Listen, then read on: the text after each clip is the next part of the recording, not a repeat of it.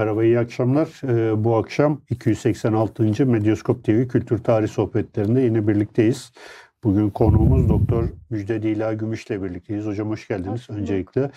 Kendisi İstanbul Üniversitesi e, Sanat Tarihi bölümünde e, öğretim üyesi. Bugün e, kendisinin e, Albaraka yayınlarından çıkmış olan şu kitabı üzerine İstanbul Arnavut'u biraz parlıyor ama İstanbul Arnavut'u e, üzerine bir kitap e, bir yayın yapmak istedik bu kitap üzerine. E, ve kendisini davet ettik sağ olsun bizi kırmadı geldi. E, bu yayının size ulaşmasına bize destek olan babil.com'a başlamadan bir e, teşekkür etmek istiyorum.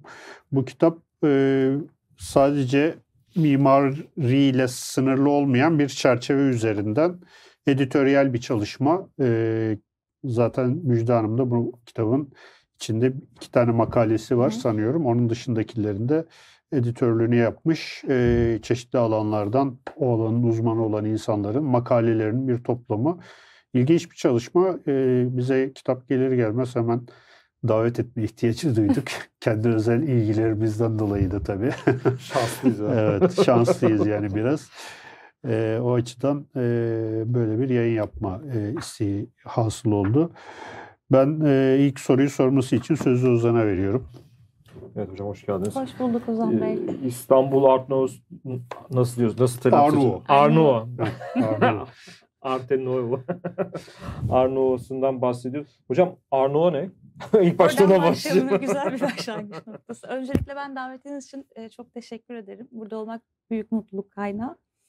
Arnavo 19. yüzyılın son çeyreğinde Avrupa'da doğmuş bir sanat akımı.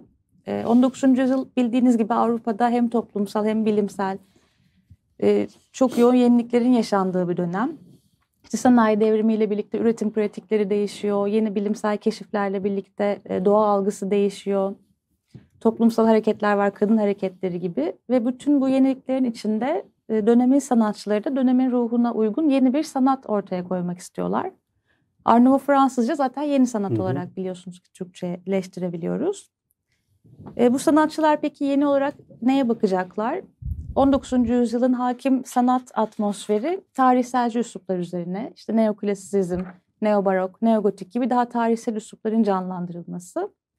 Arnavut sanatçıları yeni bir yeni bir yol aramaya çalışmışlar. Bunun içinde biraz Avrupa dışı kültürlerin e, kültür sanat mirasına bakmışlar. Bunların başında Japon sanatı geliyor. E, Japon sanatının asimetrik kurguları, o uçucu betimlemeleri, hayvanları ve insanları ele alış şekli, boşluk kullanımı gibi e, yönleri Arnavut sanatçılarını etkilemiş. Bir de yine Avrupa dışı kültür olarak İslam kültürünün etkisinden bahsedebiliriz. İslam sanatının işte Rumileri, Parmetleri, Arabeskleri, o kıvrımlı stilize, soyut bitkisel bezemelerinden etkilenmişler. Ee, Avrupa kökenli olup daha geride kalmış Kelt sanatı gibi Hı-hı. kültürleri de keşfetmişler. Onların düğüm geçme motiflerinden ilham almışlar. E, ve barok ve rokokoyu da, ve gotiye de tamamen arkalarını dönmemişler. Onlardan da devşirdikleri motifler var. Böyle bir üslup meydana getirmişler. Bu üslup Avrupa'nın far, farklı ülkelerinde farklı isimler almış. Avusturya'da sezesyon, kopuş anlamına geliyor.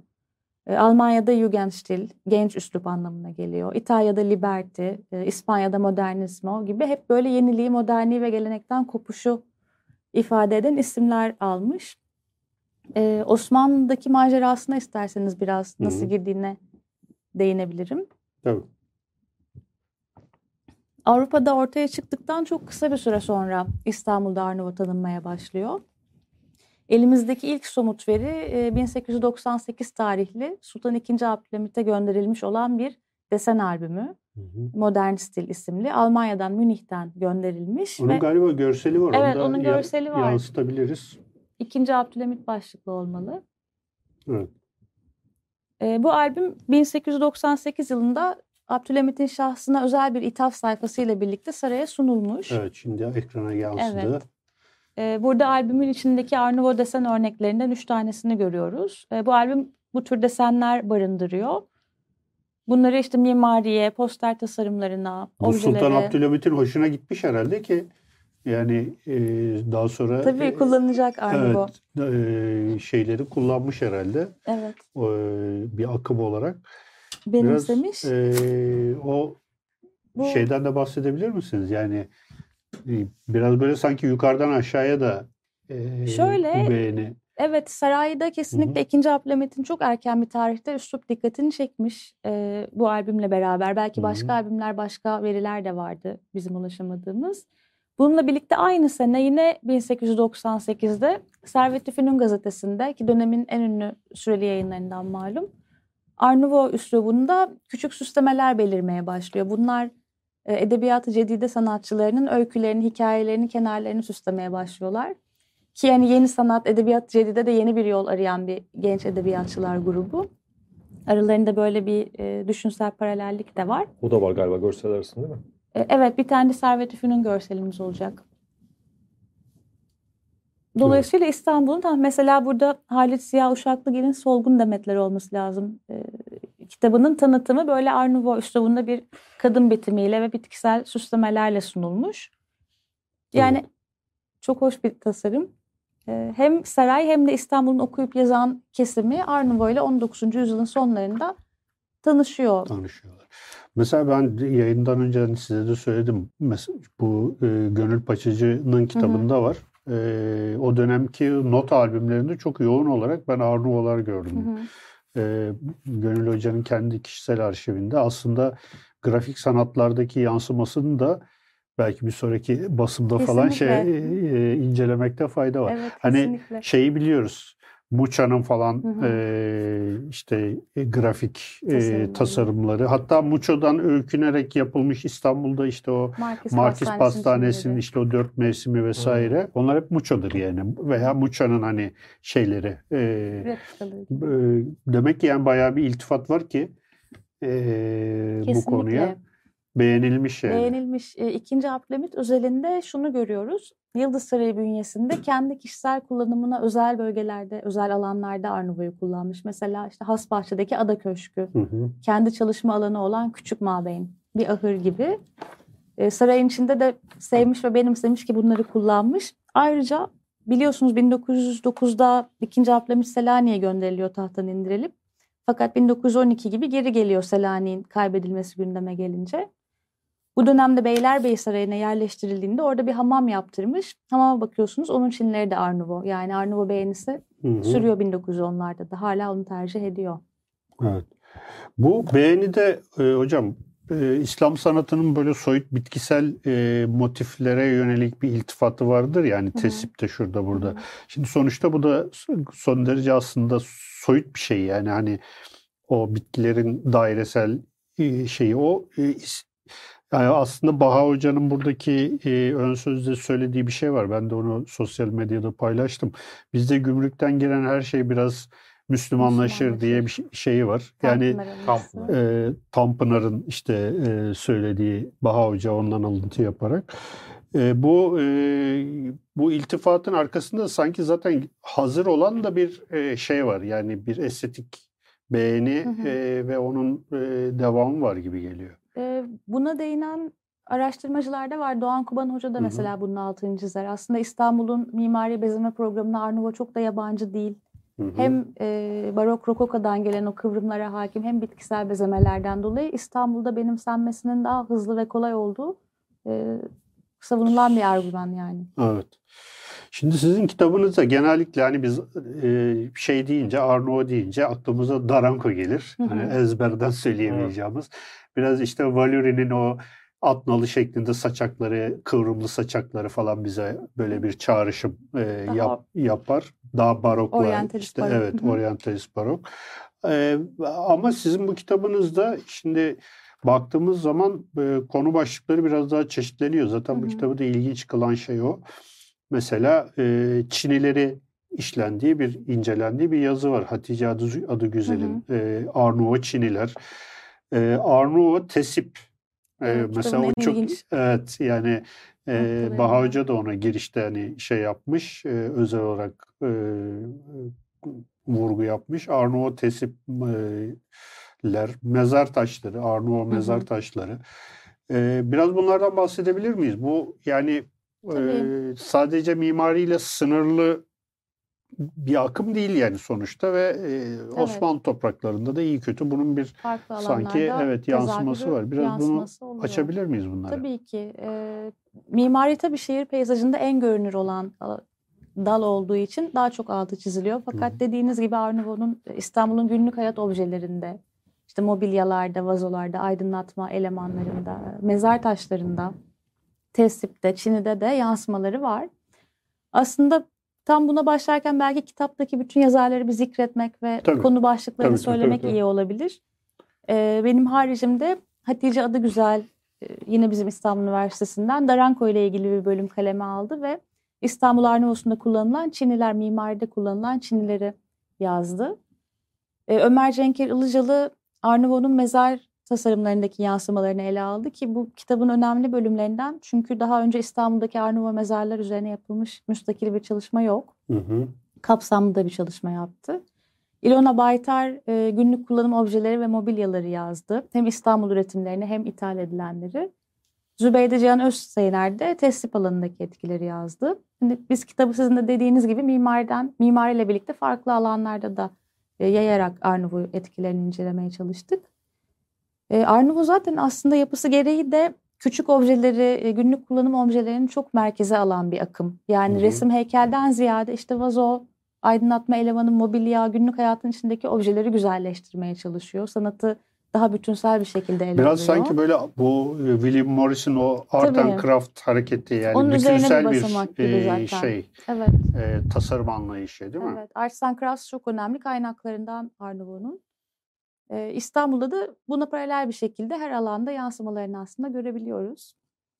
Ee, ilginç bir durum bence İstanbul'da bir takım yerel öğelerle Arnavutların melezlendiği örnekler. Hem mezarda hem e, objelerde, tesipte zaten bunu görüyoruz. Yani dönemin hem o neo Osmanlı motifleri, milli mimariye ait motifler hem Arnavut motiflerinin bir arada kullanıldığı yapılar var. Bunlar İstanbul'a özel oluyorlar. Ee, Böyle mezarlar da var. Böyle porselen objeler de var Yıldız Çini fabrikasında üretilmiş. Bunun yanı sıra bir de e, Daranko gibi mimarların daha çok yaptığı İstanbul'dan alınan ilhamların Arnavut ile yorumlandığı eserler de var. Mesela bir mukarnası stilize edip daha Arnavut bir biçimde yorumlamak Şeyh Safi Hmm. Türbesi'ndeki gibi. Onun da görseli vardı. Şeyh Zafir görselini alalım. Siz devam edin hocam. Hı hı. Mesela burada görüyorsunuz e, dar uzun bir pencere var. Onun iki yanındaki bu dama masası gibi olan motifler aslında mukarnas stilizasyonları. Mukarnası Arnavulaştırıyor Raimondo Daranco. E, bunun gibi İstanbul'a has uygulamalar tabii çok hem kıymetli hem uluslararası Arnavut literatüründe de yer edinebilen uygulamalar oluyor. Bu Daranko'nun çok uzun yıllar İstanbul'da kalması sanki biraz böyle bu e, bu kültüre ait e, şeyleri e, öğeleri e, Arnavut'la birleştirmesi açısından bir avantaj Kesinlikle. sağlıyor değil mi? Evet. Aslında en büyük tecrübesini şeyde ediniyor. Siz de biliyorsunuzdur. Ee, Daranko 1893'te geliyor İstanbul'a. Bir sergi tasarımı yapmak üzere geliyor. Ee, Dersaadet Sanayi ve Ziraat Sergisi 2. Abdülhamit tarafından projeleri beğeniliyor. Fakat tam uygulama başlayacakken 1800 1894 depremi Evet. gerçekleşiyor ve proje rafa kalkıyor ve bütün e, saraya bağlı mimarlar tabii bütün maddi manevi bütün olanaklar mevcut yapıların onarımına ayrılıyor. Daranko'da bu süreçte pek çok hem Bizans hem Osmanlı yapısının restorasyonunda çalıştığı için İstanbul'un mimari mirasını öğreniyor. Yani içeriden öğreniyor. Hı hı. Ve ileride Arnavut eserlerine e, katabileceği, yorumlayabileceği elemanları yakından tanımış oluyor. Evet. Bu deneyim çok önemli. Burada Hı. baya yani şeyin İstanbul özellikle tabii e, Beyoğlu civarında bilindik binalar var. Hı hı. Yani biz mesela işte şimdi e, Aznavur Pasajı'nı görüyorum burada. Hı hı. E, bugün son günlerde e, gündemde olan Botero var. Otel apartmanı. E, ha- hangi şeyler var böyle bildiğimiz ama Art Nouveau olduğunu diye bir, e, söyleyebileceğimiz ama çok böyle e, bilindik e, Çok bilindik. eserler. Dediğiniz Mim- gibi mimar- Aznavur Pasajı çok bilinen bir eser. Ee, Mısır Apartmanı'nın öyle ama Mısır Apartmanı biraz daha eklektiktir. Böyle pür bir Arnavut, saf bir Arnavut değildir. Ee, Bebek'teki Hidiva Sarayı çok bilinen bir eserdir. Günümüzde Mısır konsolosu olarak kullanılan. Siz Beyoğlu özelinde mi sordunuz yoksa Yok, hani genel olarak? İstanbul'un Hidiva İstanbul. zaten şu anda Hah, ekranda Hidiva Sarayı, duruyor. evet. Mansart çatıları bir türlü sevemediğim bir Orta Avrupa şatosu gibi duran. Mesela bunu hani bunun mimarı İstanbul'u çok tanımıyordu de- Evet. dediniz ya. Yani aslında gerçekten tanımadığını biraz yani şeyden anlıyoruz. O çatı stilinden. İstanbul'a yabancı bir çatı modelini getirip uygulaması. Evet o zaten biraz daha kar yağışının yoğun olduğu yerlerde bu çatılar değil mi tercih edilir? Yani Evet, kar çok Abi, tutmasın. Evet. Ama ya, Ee, yani mesela şeyi bilirsiniz. Alexander Waller'ın bu şeyde bir hanı var. Karaköy'de bir hanı var. Ömer Abet? Ö- Ömer Abet Han. O da mansart çatı yapmış. Hı Çok ilginç. Yani hani böyle bir şey gibi İstanbul yani böyle herkesin her şeyi rahatlıkla denediği yani Laboratuvar e, gibi. laboratuvar gibi. İşte mesela adalara gittiğiniz zaman da görebiliyorsunuz Hı hı. Yani mesela en iyi korunmuş yer adalar İstanbul mimarisi açısından Hı hı. bakım vesaire. Bu bakım meselesine gerçi çok konuşmamız gerekiyor. Yani bu binaların durumu vesaire. Mesela baktığın zaman her akım var yani. Art Nouveau'su da var, işte Art Deco'su da var, işte e, Oryantalist yapılar da var. oryantalist yapılar da var. Yani bu açıdan İstanbullu mimarlar bayağı bir e, şey müşteri e, memnuniyetini çok önemsemişler yani. Doğru. Burada mesela Mimar Kemalettin'in de e, Hı. bir şeyi var değil mi? Evet ondan özellikle O- bahsetmek Bir bahsedelim onu. İstiyorum. Arnavut, Arnavut ile olan ilişkisi İlişkisinde- üzerinden. Evet, e, Mimar Kemalettin Bey bildiğiniz gibi milli mimari üslubunun kurucu figürü. Yani mimaride Selçuklu ve Osmanlı formlarına geri dönülmeyi savunan ve bu doğrultuda çok ciddi seri üretim yapmış bir mimar. E, aynı zamanda milli mimari akımını teorize eden kişi de o. Bir ekolü, ekolü var yani Kemalettin ekolü diyoruz. Fakat e, bu araştırma ile biraz da gördük ki erken yaşlarında Kemalettin Bey gençlik yıllarında Arnavutluk'a da epey ilgi duymuş. Hı hı. Çamlıca'daki Ahmet Ratip Paşa Köşkü kendi eseri. Bu zaten bilinen e, bir şey. Bunu biz ortaya çıkarmadık. Ahşap bir yapı. İkinci Abdülhamit döneminde inşa edilmiş bir yapı. E, onun görseli sanıyorum yok. Kemalettin Bey orada hem Osmanlı baroğuna ve Osmanlı sivil mimarisine referanslar veriyor. İşte cephedeki e, çıkmalarla, saçaklarla vesaire ama hem de pencere kasalarıyla, çinilerle, çeşitli süsleme öğelerle, vitrallerle Art Nouveau e, kullanımında Nouveau kullanmış. Evet. Bunun ötesinde şunu yeni öğrendik. Kemalettin Bey'in 1900'lerin başında kendine yaptığı bir ev var Bakırköy'de. Bugünümüzde yok. 60-70'lerde ortadan kalkmış. E, Bunun görsel belgesi de yoktu. Fakat bir fotoğraf çıktı. E, Bir de orada yaşayan bir hanım Rasim Turaman Baha Hoca'nın bir akrabası. Onun sözlü tanı- tanıklıklarından anladık ki ev bütün detaylarıyla Art Nouveau. Yani pencere, perde, kornişlerine kadar. Kemalettin Bey kendine ahşap Art Nouveau bir köşk inşa etmiş gençlik yıllarında. İlk göz ağrısıymış yani. İlk göz ağrı Doğru. Arnavut Evet bir tane fotoğrafı var. E, detay fotoğraf. Hani bir cepheden büyük bir fotoğrafımız yok. Ha, 186. sayfa Ama çok bakıyorum. ilginç. Yani kendi kişisel kullanımı için o Bu da dönemde... iyi, güzel bir keşif olmuş yalnız Evet, evet. kitabınız açısından. Evet. e, biraz daha değiştiğimizde baktık ki Osmanlı arşivlerinde de Kemalettin Bey'in Arnavut esinli bir çizimi çıktı mesela yine gençlik yıllarından. Evet. Belli ki meşgul olmuş. E, bir tesadüf mü artık bilmiyorum bilinçli bir seçim mi? Sirkeci'deki Vlo- Vlorahan'da da ki İstanbul Arnavutsu'nun başyapıtlarından 1904'te büro tutmuş. Hmm. Şimdi demiyorum ki sırf Arnavut diye tutmuştur. Hani ekonomik sebepler vardır, e, konumla ilgili sebepler vardır ama herhalde Kemalettin Bey bir mimar olarak da hiç beğenmediği bir binada gidip kendine bir ofis tutmazdı. Evet. Mesela niye Saint Pierre Hanı'nda tutmamıştı mesela. orada? Herkes herkes orada çünkü Saint Pierre Ve orası Hanı'nda çok kalabalık mimar eee, açısından. gidip yani orada tutmuş. Yani Vloran'dan bahsettik madem hocam şimdi şöyle bir şey e, yani vurgu yapmak istiyorum.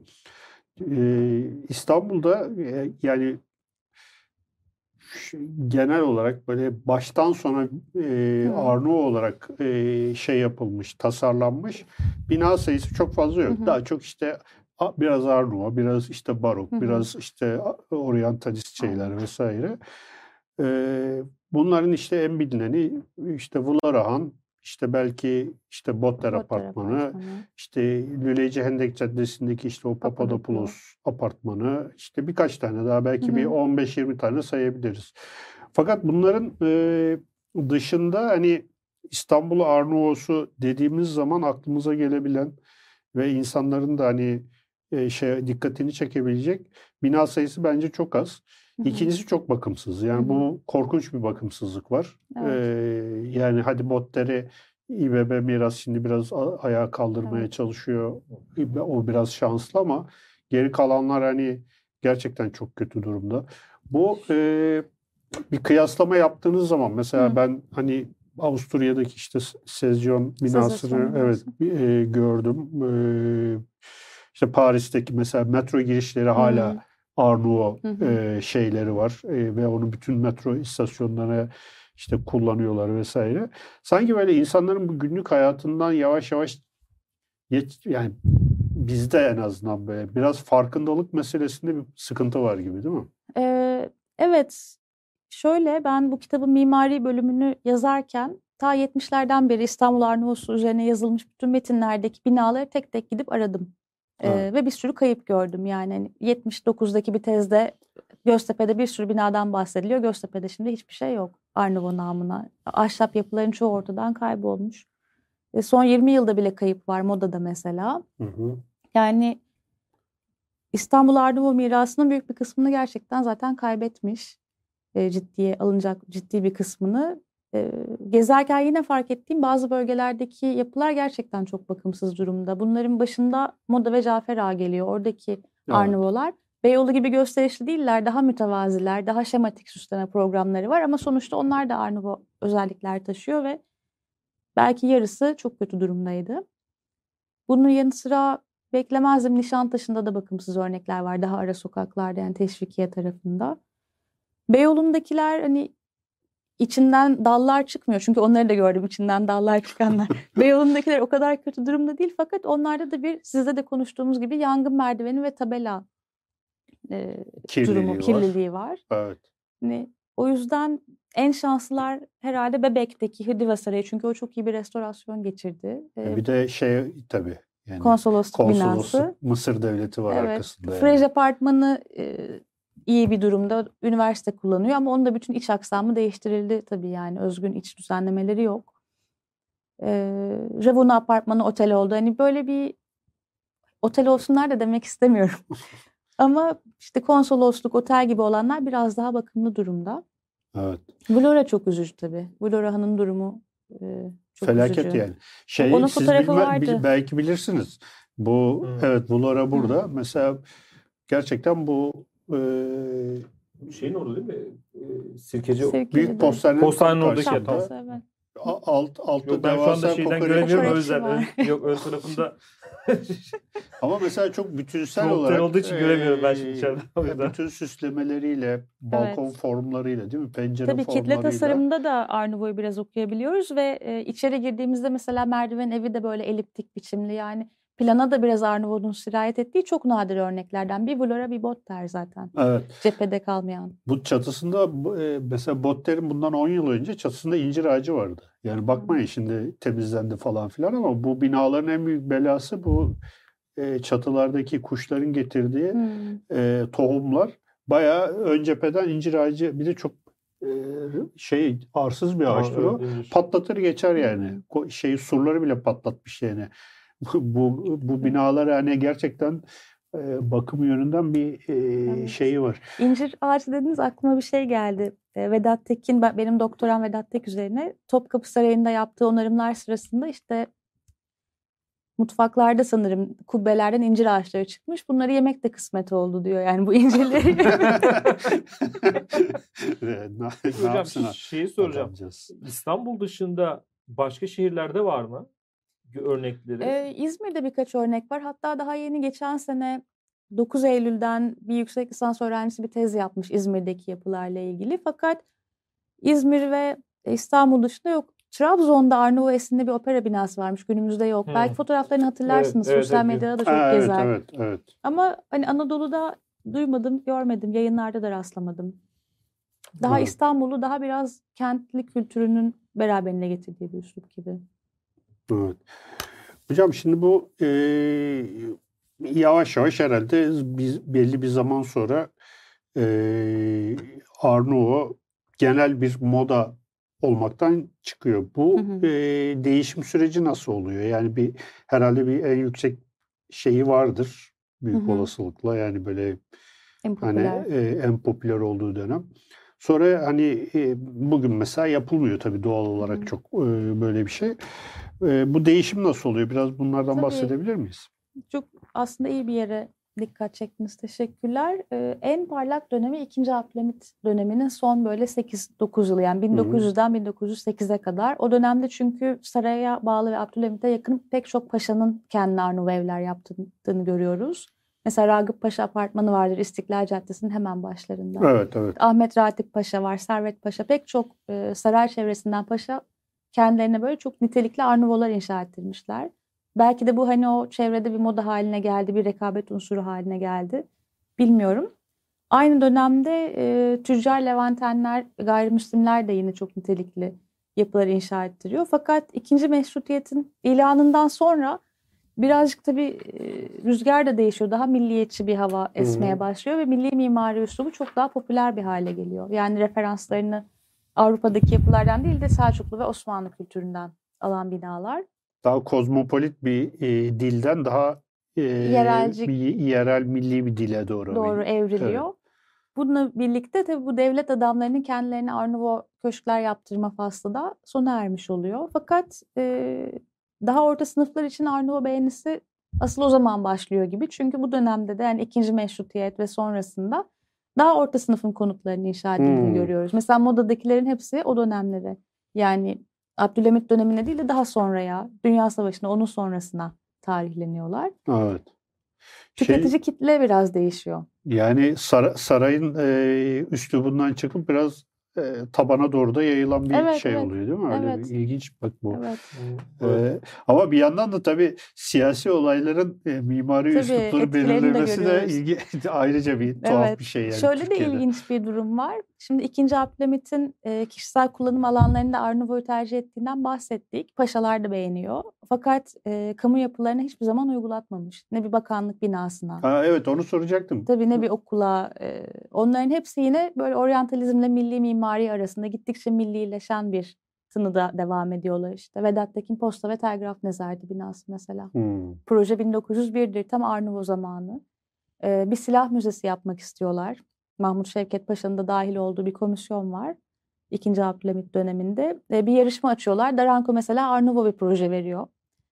1905 bu da. Vedat Bey de milli mimari üstünde bir proje veriyor. Vedat Bey kazanıyor. Hmm. Hani devleti temsil eden kamu yapılarında Arnavut'u pek e, sokmamışlar. Projeler İki- varsa da uygulanmamış. bir şey var yani. şey saray, sarayda kozmopolit, vatandaşa milli. Böyle bir ilginç bir durum Evet olmuş. ilginç bir ikilik var. Ya projeler var fakat hiçbiri uygulanmamış. Evet, Karakol projeleri var mesela uygulanmamış. Evet. Mesela ben şeyi Teşvikiye Karakolu'nu falan şimdi hatırladım siz şey yapınca. Hı. Ee, yani onlar veya işte bugün var olmayan Karaköy e, köprü girişindeki karakol, Hı o meşhur karakol. Mesela o e, karakolun tam karşısındaki işte o e, Merzifonlu e, Kara Mustafa Paşa. Kara Mustafa Paşa Camisi de çok ilginç bir Çok, cami. çok. Yani e, o- Menderes yıkımlarında Evet, kay- kaybolan cami. Kaybolan, gerçekten. yolda Batan- yolda batan kaybetmişler. cami. Kınalı yolunda kaybolan cami. İki tane taşı var Kınalı Bahçesi'nde. Fotoğraflarını koyduk. evet. Evet. Hatice Hanım çekti. Bazıları sanki e, şey diye okumuştum ben. Rıhtım yapımında dolgu malzemesi olarak kullanıldı falan. Temel taşları gibi şeyler okumuştum böyle bir, bir iki kaynakta. Birkaç farklı söylenti var. Daha da bu sabah Hatice Hanım'la onu konuştuk. Bir de şey de dolaşıyor internette. İşte bunlar gemiye yüklenmiş, gemi batmış e, cami denizin dibinde falan. Aslında ciddi bir şekilde oturup 1958-59 gazetelerini tarayıp bakmak lazım. Bunun gerçek akıbeti nedir? Yani çok fazla hikaye var. Aslında çıkartamıyoruz, bilmiyoruz. Evet. Nereye kayboldu cami? evet. Yani şeyler orada, taşlar orada. Ben şimdi İki taş ama çok evet. küçük.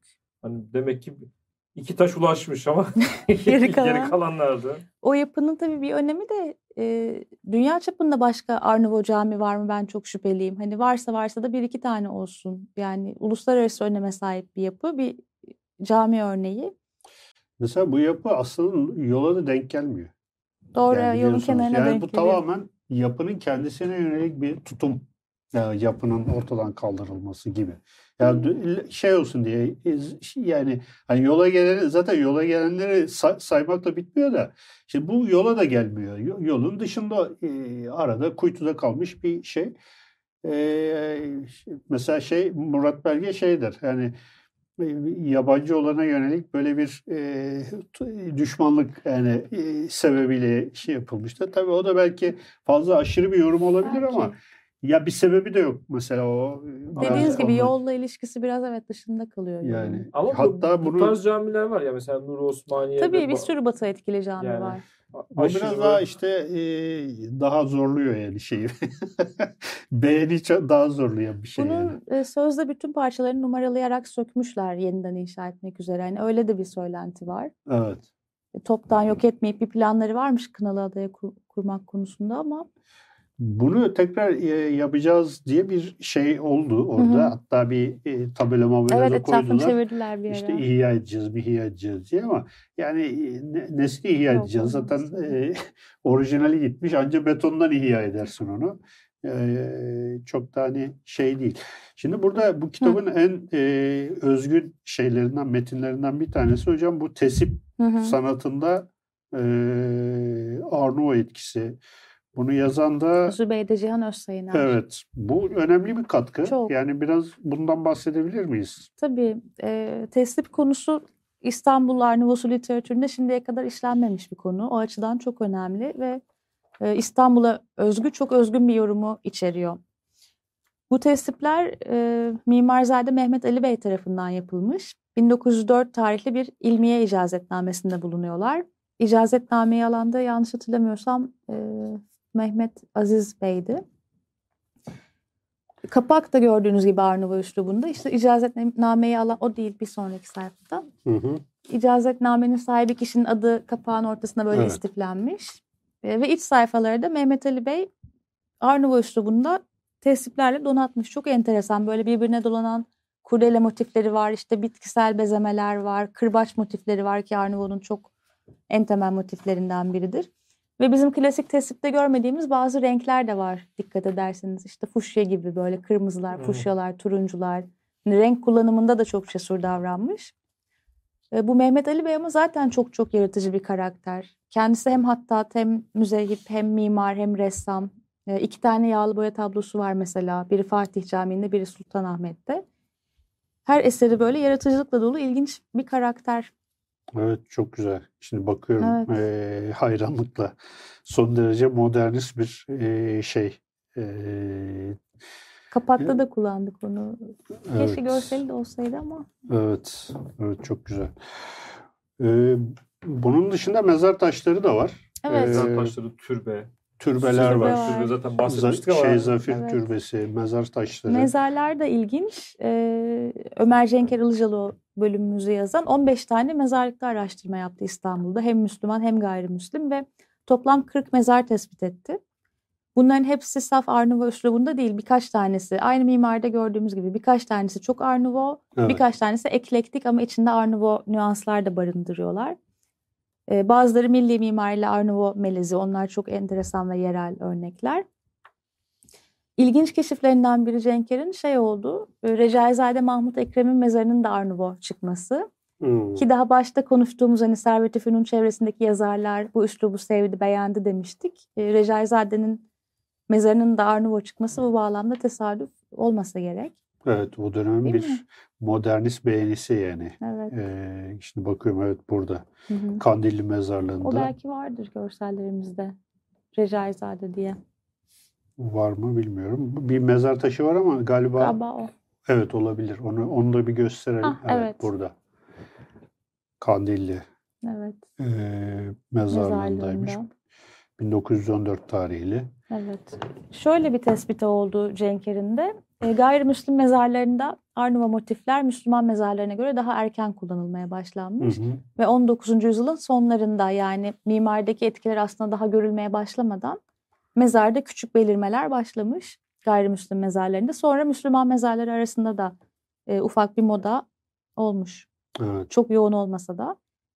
Bir de sırf e, lahitler ve şahideler değil mezarları örten kafesler, etrafını çevreleyen korkuluklarda da Arnubu'yu izleyebiliyoruz.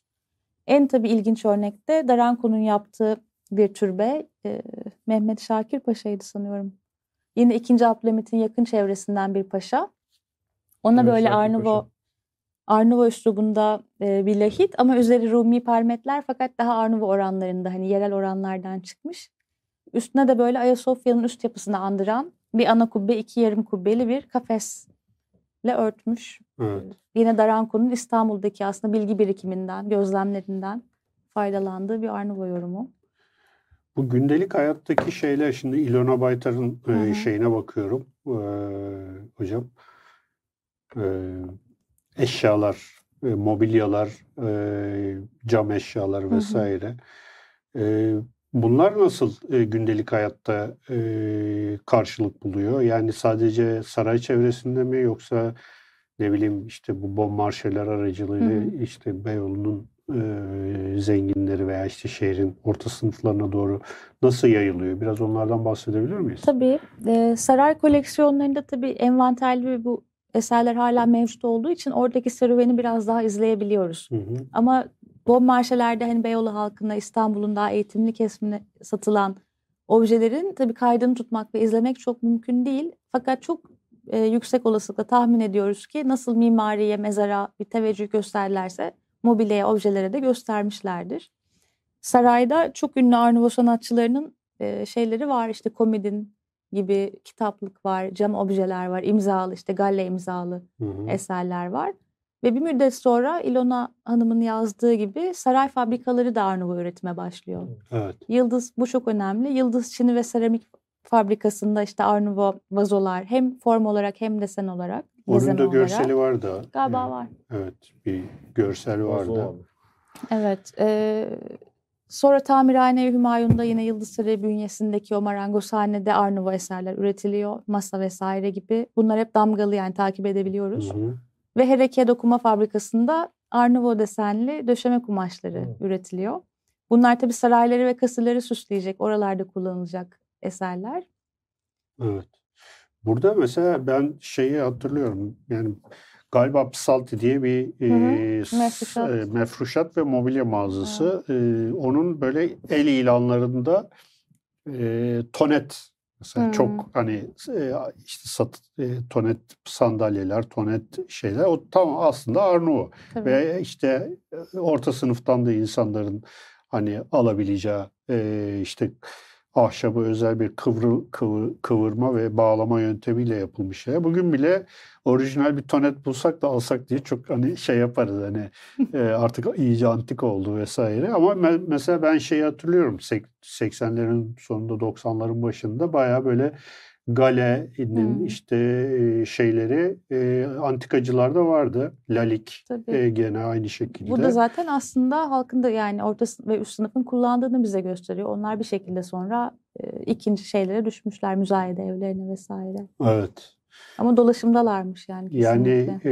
e, belki hani bu kadar üst düzey olmasa bile saraydaki bu kitapta e, ki örnekler gibi olmasa bile e, şey e, gerçekten e, yani gündelik eşyada da bunların e, karşılığının olması görüyoruz. Özel koleksiyonlarda da çok örnekler var. Bir tane e, koyduk mesela. Hani hem burada üretilen, o yerli bir üretim olduğunu Hı hı. düşünüyoruz. Kitapta bahsettiğimizin. evet. Tabii de şeyler e, es, modası geçtiğini düşünüp işte şeye Hı hı. eskiciye, antikacıya falan veriyorlar. O artık şey dağılıyor. Ne Evet. oluyorsa oluyor. Evet. Tamam. Tabii şimdi Arnavut yani çok bütünsel bir bakış olduğu için işte bu yani işte, işte, eee, bu William Morris'lerden itibaren sadece bina hı. sadece şey değil. Ben mesela eee, Viyana'da öyle bir ev gezmiştik. Yani evde her şey Arnavut. Mesela Barcelona'da Gaudi'nin Gaudi. evini gezdik. baştan Orada da baştan Mobil- sona her şey. Mobilyasından şeyine kadar, tavan yani ta- tasarımına Mimar kadar. mimar aynı zamanda kapı kolluğu da Tabii tasarlıyor. her detayı. Her detayı tasarlıyor. Ama maalesef mesela bizde Botter apartmanı diyelim vitrayı tamam Arnavut. İşte Botter'in aslında bütün detaylarını Daranko tasarlamış. Hep Udine'deki arşivde çizimlerini Hatice Hanım biliyor. Aydınlatma elemanları, vitraylar, Evet. e, asansör kabini. O aslında her detayıyla Arnavut olan çok nadir İstanbul'daki örneklerden biri. Evet ama Ondan mesela aşktınız bugüne herhalde. hiç e, neredeyse çok az kısmı hani belki Vitraylar var. vitraylar, işte Mobilyası yok asansör, işte e, vesaire, mobilya vesaire kalmamış. E, ben şeyi hatırlıyorum. E, Nedim Gürsel'in, pardon Nedim Gürsel değil, Ferit Özgün'ün orada ofisi vardı. Ha. 90'lı yıllarda. E, orası tamamen kapanmamıştı. Altı da e, Akbank mıydı ne bir banka vardı. Bir şey vardı yani bir noter moter vardı. Ferit Özgün yıllarca o e, kendi yayın evi vardı onun. E, şimdi adını unuttum. Ada Yayınları. Heh, Ada Yayınları. Ada Yayınları'nın idarehanesi Botter Apartmanı'ndaydı. En son o çıktı benim bildiğim. Ondan sonra zaten kapandı. Ee, mesela e, kendisi de e, yaşı da ilerledi ama e, şeyi iyi yani hali, hafızası çok iyi. Geçenlerde bir videosunu falan izledim. Aslında yani mesela oraları şey yaparken onun şahitliğine gerçekten ihtiyaç Hmm, var. doğru. Çünkü o s- 70'li yılların sonundan 90'lı yıllara kadar bir 15 yıl 20 yıl kadar orada kaldı hı. yani bir film Belki fotoğrafları binada. da vardır. Tabii tabii. Ben hatırlıyorum yani gelip gidiyordu işte 90'lı yılların başında. Zaten oralar çok hani Galatasaray Lisesi'nden sonrası çok ıssızlaşırdı o dönemlerde. Şimdi böyle bir e, şey oldu yani. Hep görüyorduk yani o, oraya girip çıkıyordu. Belki hani onun Belki- e, Belki şehadeti İBB ulaşmış bir tır bile. olabilir. Yani. İBB ulaştı. da buradan şey yapalım. Söylemiş oldunuz. evet. Aslında- Yok ya ulaşmıştır onlar.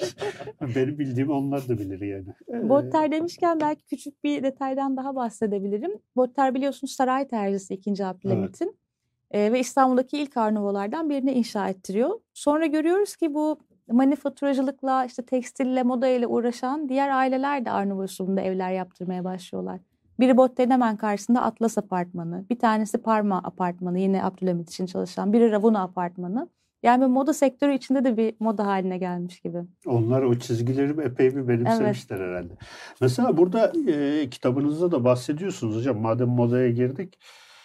E, şimdi Nouveau e, işte Mucha'nın grafiklerinden falan e, çok kadınsı bir şey yani. Hı hı. Hani kadının Feminen vücudunu, biraz. özgürlüğünü falan çok öne çıkaran. Hı. Ondan sonra hatta böyle çağına göre bile hani insanların ya ne oluyor şimdi falan diyebileceği e, şeyler işte e, Cüretkar tasarımlar cüretkar tasarımlar. Biraz işte o kıvrımlı hatlarla birlikte tabii o kadının bedeninin işte e, stilize edilmesiyle vesaire. Bu mesela çok e, işin bu yönü biz, bizde çok böyle önemsenmiyor. Birkaç belki hani şeyde e, Servet-i Fünun dergisinde bu, bu tarz şeyleri. Bu kadının e, toplumsal hayata girişiyle Arnavut arasında nasıl bir bağ var? Çünkü kitabınızda biraz Evet bahsetmişsiniz önemli bir ondan. bağ var. Ee, 19. yüzyıl toplumsal hareketler yaşanıyor demiştim. Bunlardan biri de kadın hareketi. Kadınların hı. hak ve özgürlükleri alanında yeni taleplerin ortaya çıktığı bir dönem. Ve bu Arnavut sanatçılarını etkilemiş. Betimledikleri bazı kadınlar mesela çok böyle modern, özgür bir e, imaj sunuyorlar. İşte sigara içen var, bisiklete binen, pantolon giyen ya da dediğiniz gibi daha cüretkar Hı hı. olabilen. İstanbul'da tabii bu bu şekilde tezahür etmemiş. E, mimaride kadın başlarının kullanıldığını görüyoruz. Belki 15-20 tane örneği var. Hiç de az değil. En az 15 var ama tabii daha muhafazakar. Yani saçları böyle dalga dalga sonra çiçeklere dönüşüyor. Tatlı bir tebessümle bakıyorlar. E, Servet-i Fünun'dakiler de gördüğünüz gibi öyle cüretkar Hı hı. değiller. İstanbul'da daha muhafazakar bir yorum olmuş. Evet. Kadından başka aslında Avrupa Arnavos'unda e, çeşitli hayvan kullanımı da çok. Sezesyon binasında görmüşsünüzdür. Kertenkeleler var Evet, üstünde, evet. işte baykuşlar var. Kelebekler vesaire. Bir sürü Hı hı. var. Yusufçuk kuşu Yusufçuk mesela. onun- var. Yusufçuğu çok E, kullanıyorlar. Gaudí'nin eserlerinde siz görmüşsünüzdür. Onda da yine böyle çeşitli hayvan, Hayvanlar, işte bitki şeyler, değişik sebzeler, bitkiler. meyveler. Evet. Zaten şeyin kendisi, Casabatto'nun kendisi zaten kertenkele. Yani o çatısı kertenkele formunda. Evet. Bu Bayağı. mesela hayvan meselesi de İstanbul'a çok taşınmamış. Yani çok az. Hmm. Onun kadından daha az örneği var mimaride. Stilize birkaç böyle arı kuş gibi şeyler var. E, Frej Apartmanı'nda görüyoruz Ravuna'da. İşte Hıdır Sarayı'nın üstündeki o kuğular var yine stilize ama çok az örnek. Evet. Biz Daha de daha bitkisel soyut, kısmını yani bitkisel almışız. şey soyut. Fazla zorlamayalım ahalini.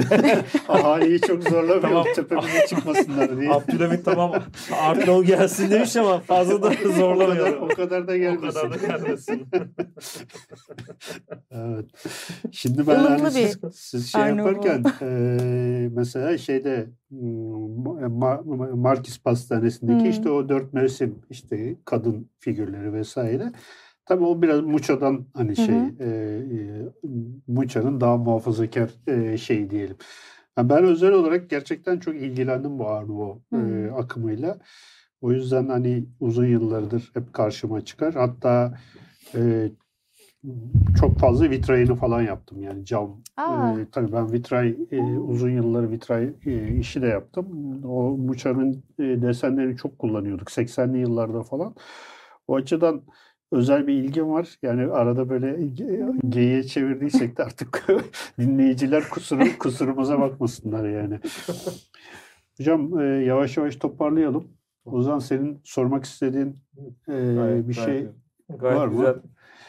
Ee, ben son olarak e, bu, kitabın bir devamı veya e, genişletilmiş Hı bir hali olacak mı veya ileride hani ne düşünüyorsunuz? Biraz bunları da hani alalım. Daha sonra da sağ olun. kapatalım. Ee, ikinci bir baskımız olursa olacağını umut ediyoruz. Sizle de konuştuğumuz gibi grafik tasarımla ilgili bir bölüm eklemeyi Onunla istiyoruz. ilgili bir isim vereceğim ben Evet, size. çok sağ olun. Ee, ilk baskı için aradık, bulamadık. Ama sizin önerinizle çok makbule geçer. Ee, bir de aslında sonuna bir epilog, bir kapanış yazmak istiyoruz. Hani İstanbul'a has olan neydi Hı. İstanbul Arnavut'sunda gibi. Böyle küçük ekler olabilir ikinci baskıda. Belki görseller biraz daha artabilir. E, yayın evi kabul ederse. Hani Evet. biraz daha gelişti- gelişmiş bir ikinci baskı olabilir. Evet. Ee, ben bunu paylaştığım zaman çok insan bana geri dönüş yaptı ve e, yani tabii herkesin ilk aklına gelen Raimundo Daranco'nun işte arşivi ne zaman işte basılacak vesaire. Aslında bunlar bir iki kere basıldı, Tabii. basılmadı değil. Ama bu arşivin e, işte Udine'den yani İstanbul'a belki e, bir şekliyle dijital olarak da daha böyle ulaşılabilir hale getirilmesi belki de açıktır bilmiyorum. Dijital olmadığını biliyorum. Öyle mi? İşte Bizden ben- Hatice Hanım bir tek oraya gidip araştırma yaptı. Evet, yani belki işte onları e, şey yapmak gerekiyor. E, bu açıdan e, önemli. Mesela bu Hı. Kevras'ın bu Balyanlar, Balyanlar kitabını kitabı. mesela oradaki arşivi buldu, çıkardı, işte Hı. kitaplaştırdı.